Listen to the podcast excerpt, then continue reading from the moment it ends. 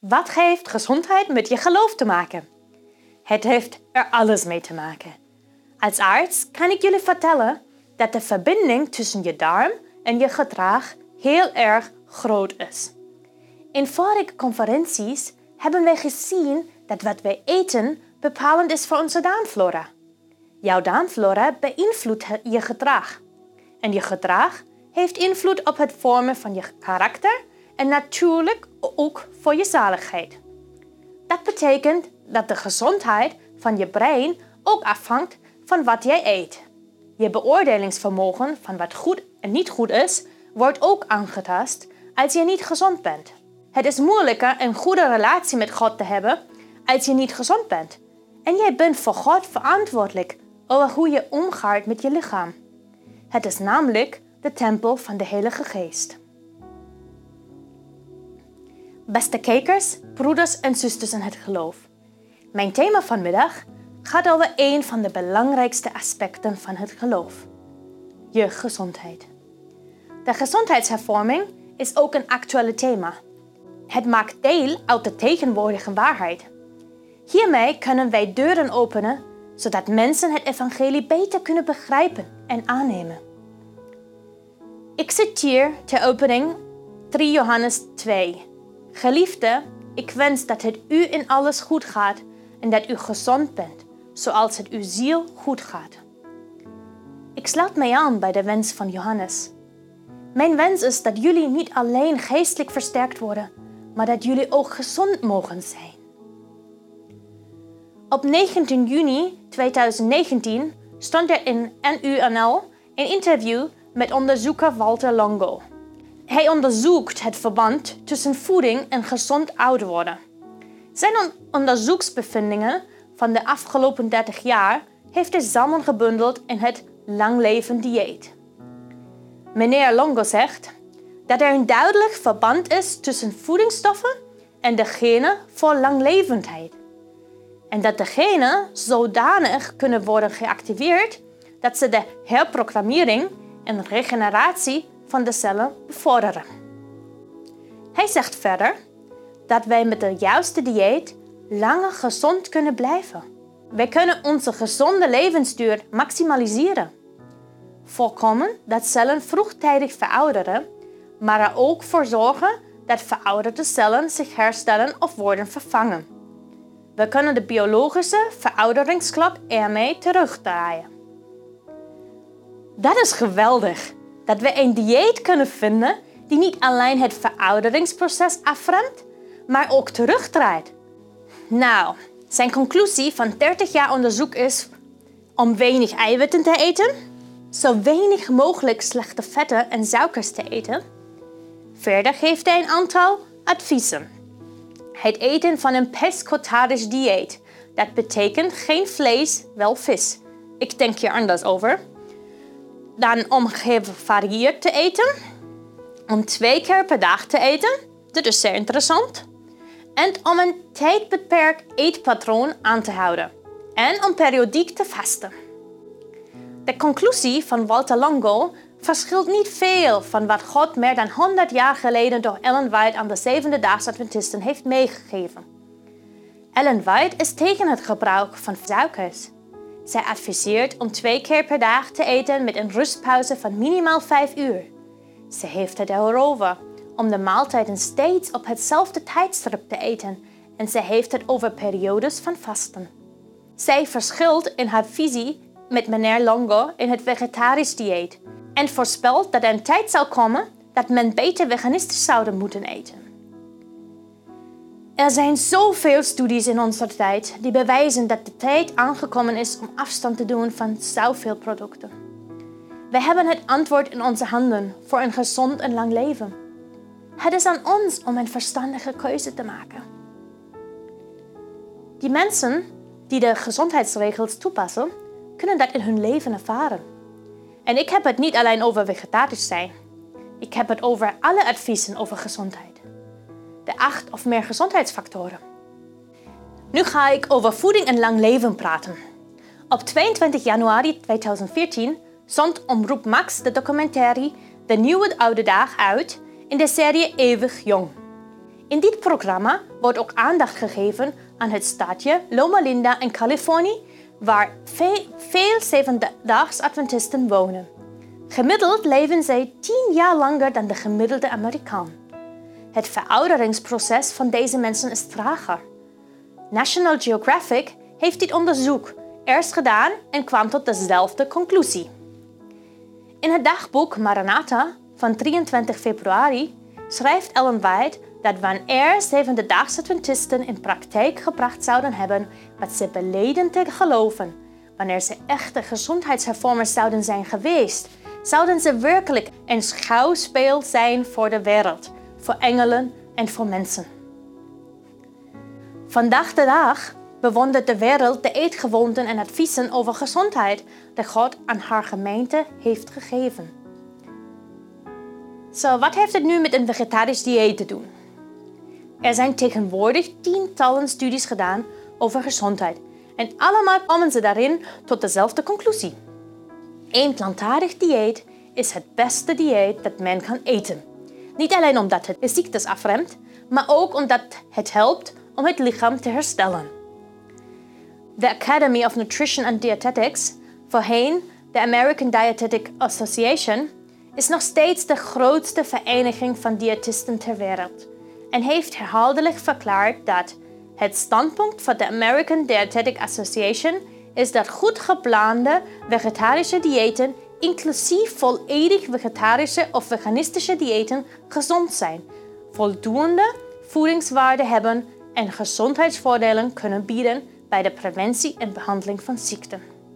De resultaten van een evidence-based review tonen aan dat een vegetarisch dieet geassocieerd wordt met een lager risico op overlijden door ischemische hartziekte. Vegetariërs blijken ook lagere LDL-cholesterolwaarden te hebben, een lagere bloeddruk, een lagere percentages bloeddruk en ook minder type diabetes, type 2 diabetes, dan niet-vegetariërs. Bovendien hebben vegetariërs over het algemeen een lagere body mass index en een lager algemeen kankerpercentage. In oktober 2015 verschenen artikelen in het nieuws die de relatie aantoonden tussen bewerkte vleesproducten en kanker. Aan deze correlatie werd niet meer getwijfeld. Voor de hele wereld stond het vast dat de gezondheid van de mensen negatief wordt beïnvloed door bewerkte vleesproducten. God heeft het volk van Israël in de woestijn duidelijke richtlijnen gegeven over gezondheid en hij heeft beloofd om het volk te beschermen als ze gehoorzaam waren. In Exodus 15, 26 lezen wij: Hij zei: Als u aandachtig luistert naar de stem van de Heere, uw God, en doet wat juist is in zijn ogen, als u zijn geboden gehoorzaamt en al zijn verordeningen in acht neemt, dan zal ik geen enkele van de ziekten over u brengen die ik over Egypte gebracht heeft, want ik ben de Heere, uw heelmeester.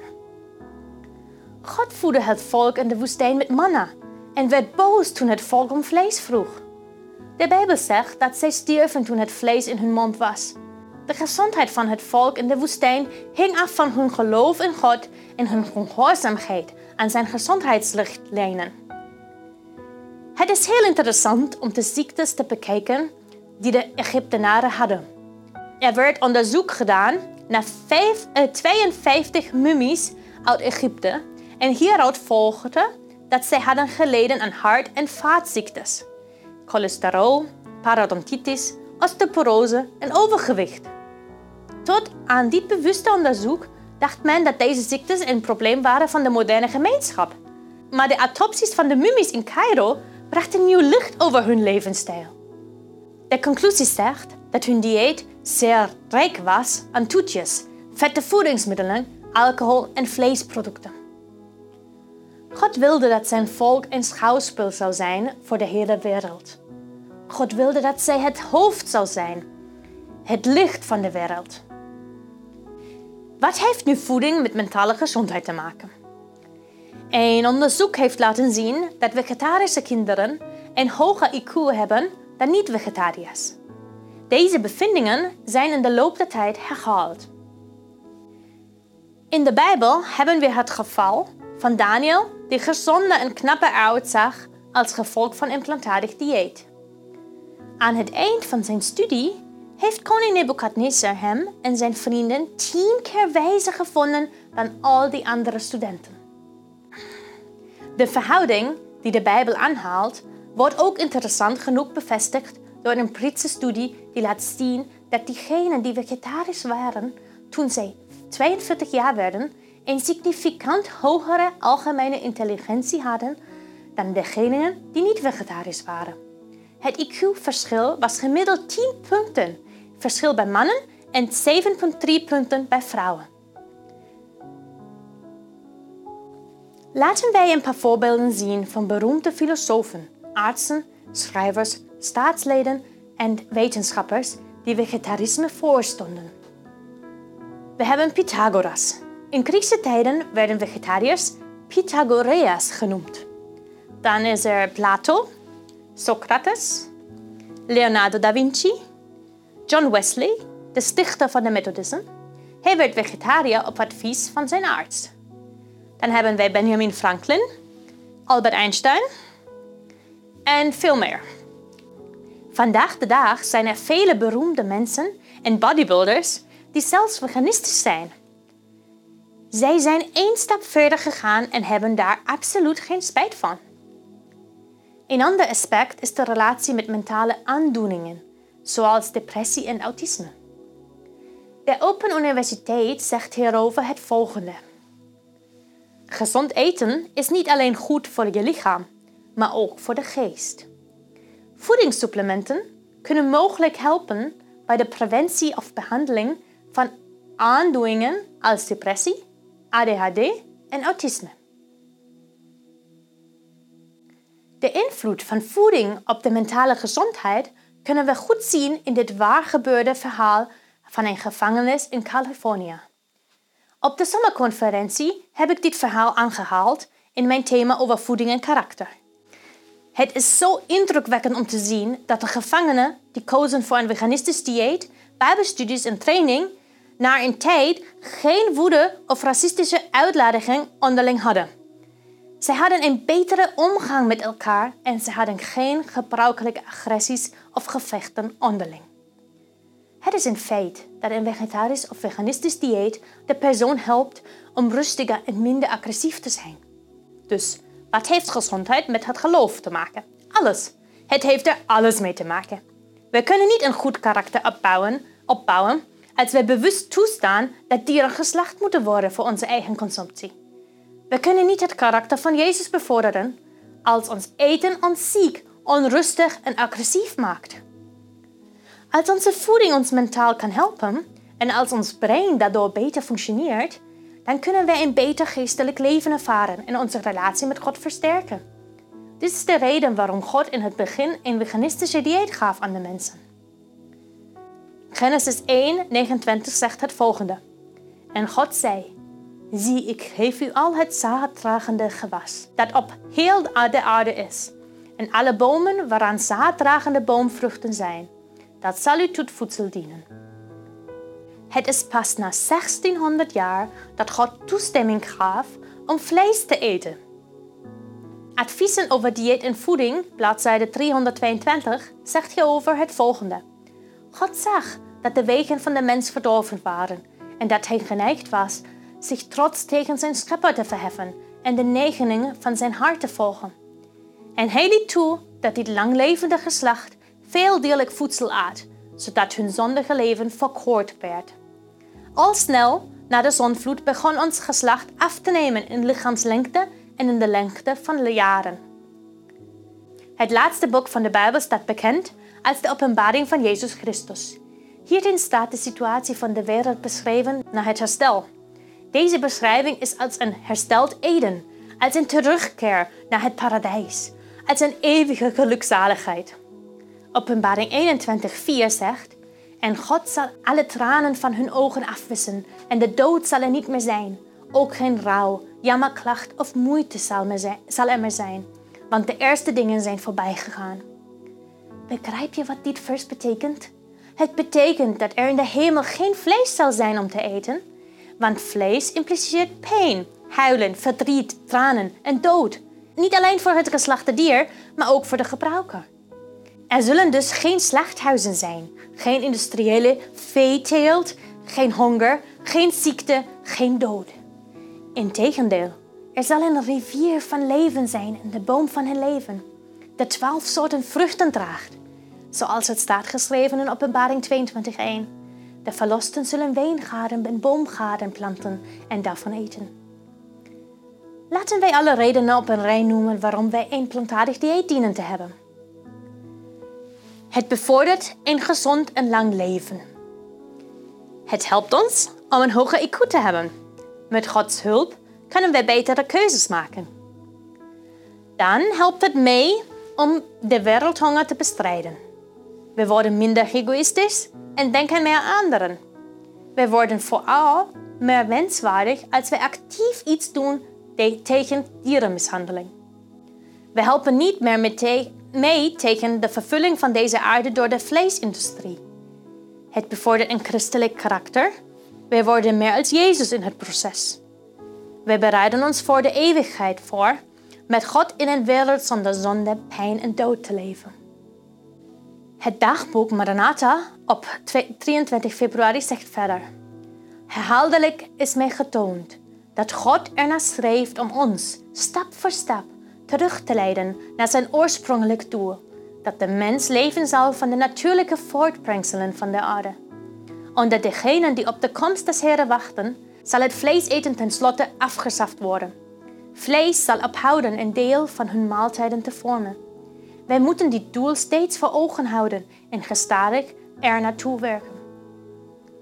We maken alleen deel uit van Gods volk als we deze boodschap serieus nemen en een gezond dieet toepassen. Nu ga ik over de gezondheidsreformatie praten. Wij als Adventisten noemen deze gezondheidsregels de gezondheidsreformatie. Deze hervorming is een deel van onze boodschap. Wij bevorderen en bemoedigen dit dieet, omdat wij leven in de eindtijd. Deze eindtijd is het tegenbeeld van de Joodse feestdag Yom Kippur. Wij geloven dat Jezus Christus in deze tijd in het heilige der heiligen is in de hemel en dat hij het werk van het onderzoekend oordeel doet voordat hij terugkomt. Deze boodschap is een deel van de tegenwoordige waarheid voor deze tijd. Als we het niet verkondigen, zullen de stenen het verkondigen. En daarom kunnen wij als gemeente niet stil blijven en van een afstand toekijken hoe anderen het werk doen. Het moet van onze kant komen. Het moet in ons gezien worden. God wil dat Gods gemeente een schouwspel kan zijn voor de wereld. Zuster Wijd schrijft in Councils on Health, bladzijde 20 tot 21, dat de gezondheidsreformatie een taak is van het grote werk, dat een volk voor de wederkomst van de Heer voorbereidt. Zij is net zo nauw verbonden met de derde engelsboodschap als de hand aan het lichaam. Deze boodschap maakt deel uit van wat wij verkondigen. Het is niet een toevoeging, nee, het maakt deel uit van de derde engelsboodschap en wij kunnen het niet minimaliseren of opzij zetten. De drie engelenboodschap maakt een oproep aan de mensen om terug te keren tot het begin. Onze boodschap houdt in de eer te geven aan de schepper doordat wij de Sabbat heilig houden. Het houdt in het herstel van de instelling en het gebod over het huwelijk. En het houdt in de boodschap van herstel tot het oorspronkelijke dieet dat God aan de mensen gaf. Ellen White zegt in Counsels on Health op bladzijde 495: Wij moeten begrijpen dat God zich bevindt in de gezondheidshervormingsbeweging. Wanneer wij Christus erin doen, is het goed voor ons om elke kans en mogelijkheid te grijpen. Jezus dient het middelpunt zijn van alles wat wij doen, ook in de gezondheidsreformatie. Zo, wat omvat de gezondheidshervorming? De trend in deze tijd is om gezond te zijn, toch? Er zijn honderden adviezen in tijdschriften en op het internet over gezondheid. Zo zijn de trends om vitaminen te nemen, smoothies te drinken om je gezondheid een boost te geven. En er zijn tientallen diëten die je kunt volgen om maar gezond te zijn. Maar wat is in deze tijd nog gezond? De ene studie is precies tegenovergestelde van de andere. Zo bewijst de ene studie resultaten te bereiken met een bepaald dieet, terwijl de andere weer wat anders adviseert. Gezondheid hangt niet alleen af van één of twee producten. Het hangt ook niet af van een bepaalde magische drank. Het is een levensstijl. Het is een compleet pakket. Het is een verandering van gewoonten. De gezondheidsreformatie omvat het volgende: zuivere lucht. Het is belangrijk dat we pauzes nemen van ons werk of onze activiteiten en frisse lucht inademen. Buiten gaan. Diep inademen. Dat is belangrijk. Dan is de zon belangrijk. Het lichaam heeft vitamine D nodig om gezond te zijn en sterk te staan tegen virussen. De beste bron van vitamine D is de zon. Ga erop uit. Wandel in de natuur. Adem frisse lucht in en geniet van de zon. Maar pas op om niet te verbranden. Matigheid is ook een belangrijke punt. Een ander belangrijk aspect is matigheid in alles wat we doen. Werken, slapen, drinken en eten. De hoeveelheid eten wat jij eet is het heel belangrijk. Het bepaalt of jij een goede spijsvertering hebt. Dan komt rust. Dit is misschien een probleem voor velen die hard werken en vele deadlines moeten halen. Maar het lichaam heeft minimaal 8 uur rust elke dag nodig. Het is belangrijk om alles los te laten en in een donkere kamer te rusten. Op die manier kunnen de hersenen het beste tot rust komen. Dan is er belangrijk de beweging. Hierin doen de meesten zichzelf tekort. Bewegen is even belangrijk als gezond eten. Een wandeling nemen na het eten bevordert je spijsvertering en helpt je lichaam om in te nemen wat je hebt gegeten. Beweging bevordert een betere bloeddoorstroming en vult alle cellen in het lichaam met zuurstof. Dan is het belangrijk wat we hebben even gezegd, een plantaardige voeding. Een plantaardige dieet is Gods geschenk voor zijn volk in deze voorbereidingsfase. Het onthouden van alles wat schadelijk en of ongezond is. Dat is het ware vasten van deze tijd. Dan is water belangrijk. Ik kan niet genoeg benadrukken hoe belangrijk water is voor het lichaam. 2 liter water per dag is wat we minimaal moeten drinken. Dan plantaardige geneesmiddelen zijn goed. Een ander aspect van gezond leven is de medicijnen die wij nemen. Onze eerste en beste arts moet zijn de natuur. God heeft eigenschappen in de planten gegeven voor onze genezing. Soms is dat niet genoeg, dan moet je naar de arts gaan en ook andere medicijnen nemen. Maar als het werkt, is het prima. Een andere belangrijke punt is de kledingshervorming. En gezonde en zedelijke kleding. Kijk of voor kleding in natuurlijke stoffen, niet plastic of synthetische stoffen. Dat is niet zo gezond. Dan wil ik nog iets over algemene gezondheidsadviezen zeggen. Een gezond advies kan subjectief en gevoelig voor interpretatie zijn. Maar er zijn algemene richtlijnen die we kunnen volgen om gezond te leven. Aangezien voeding een grote invloed heeft op onze gezondheid, wil ik nog een paar adviezen meegeven. Ik zal niet op alle details ingaan in dit thema, maar het is goed om ze te noemen. Bijvoorbeeld, goed kauwen. Het eten kan zo gezond zijn, maar als we niet goed kauwen, zal het voor niets zijn. Dan is het belangrijk niets te drinken tijdens eten. Wij moeten de ruimte geven aan ons speeksel en het maagzuur om hun werk te doen.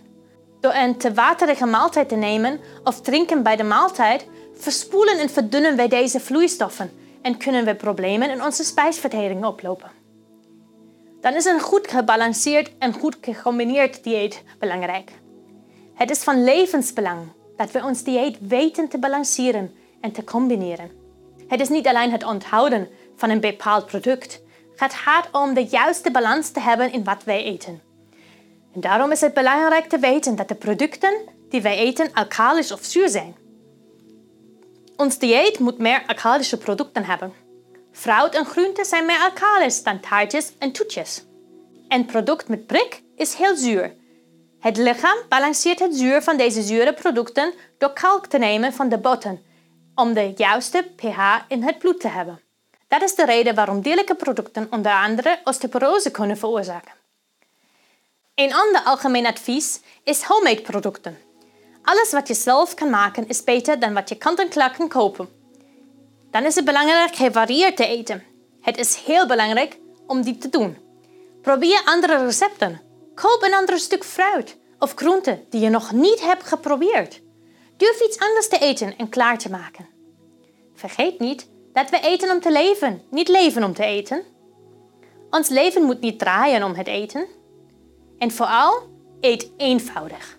Het klopt, sommige recepten zien er lekker uit.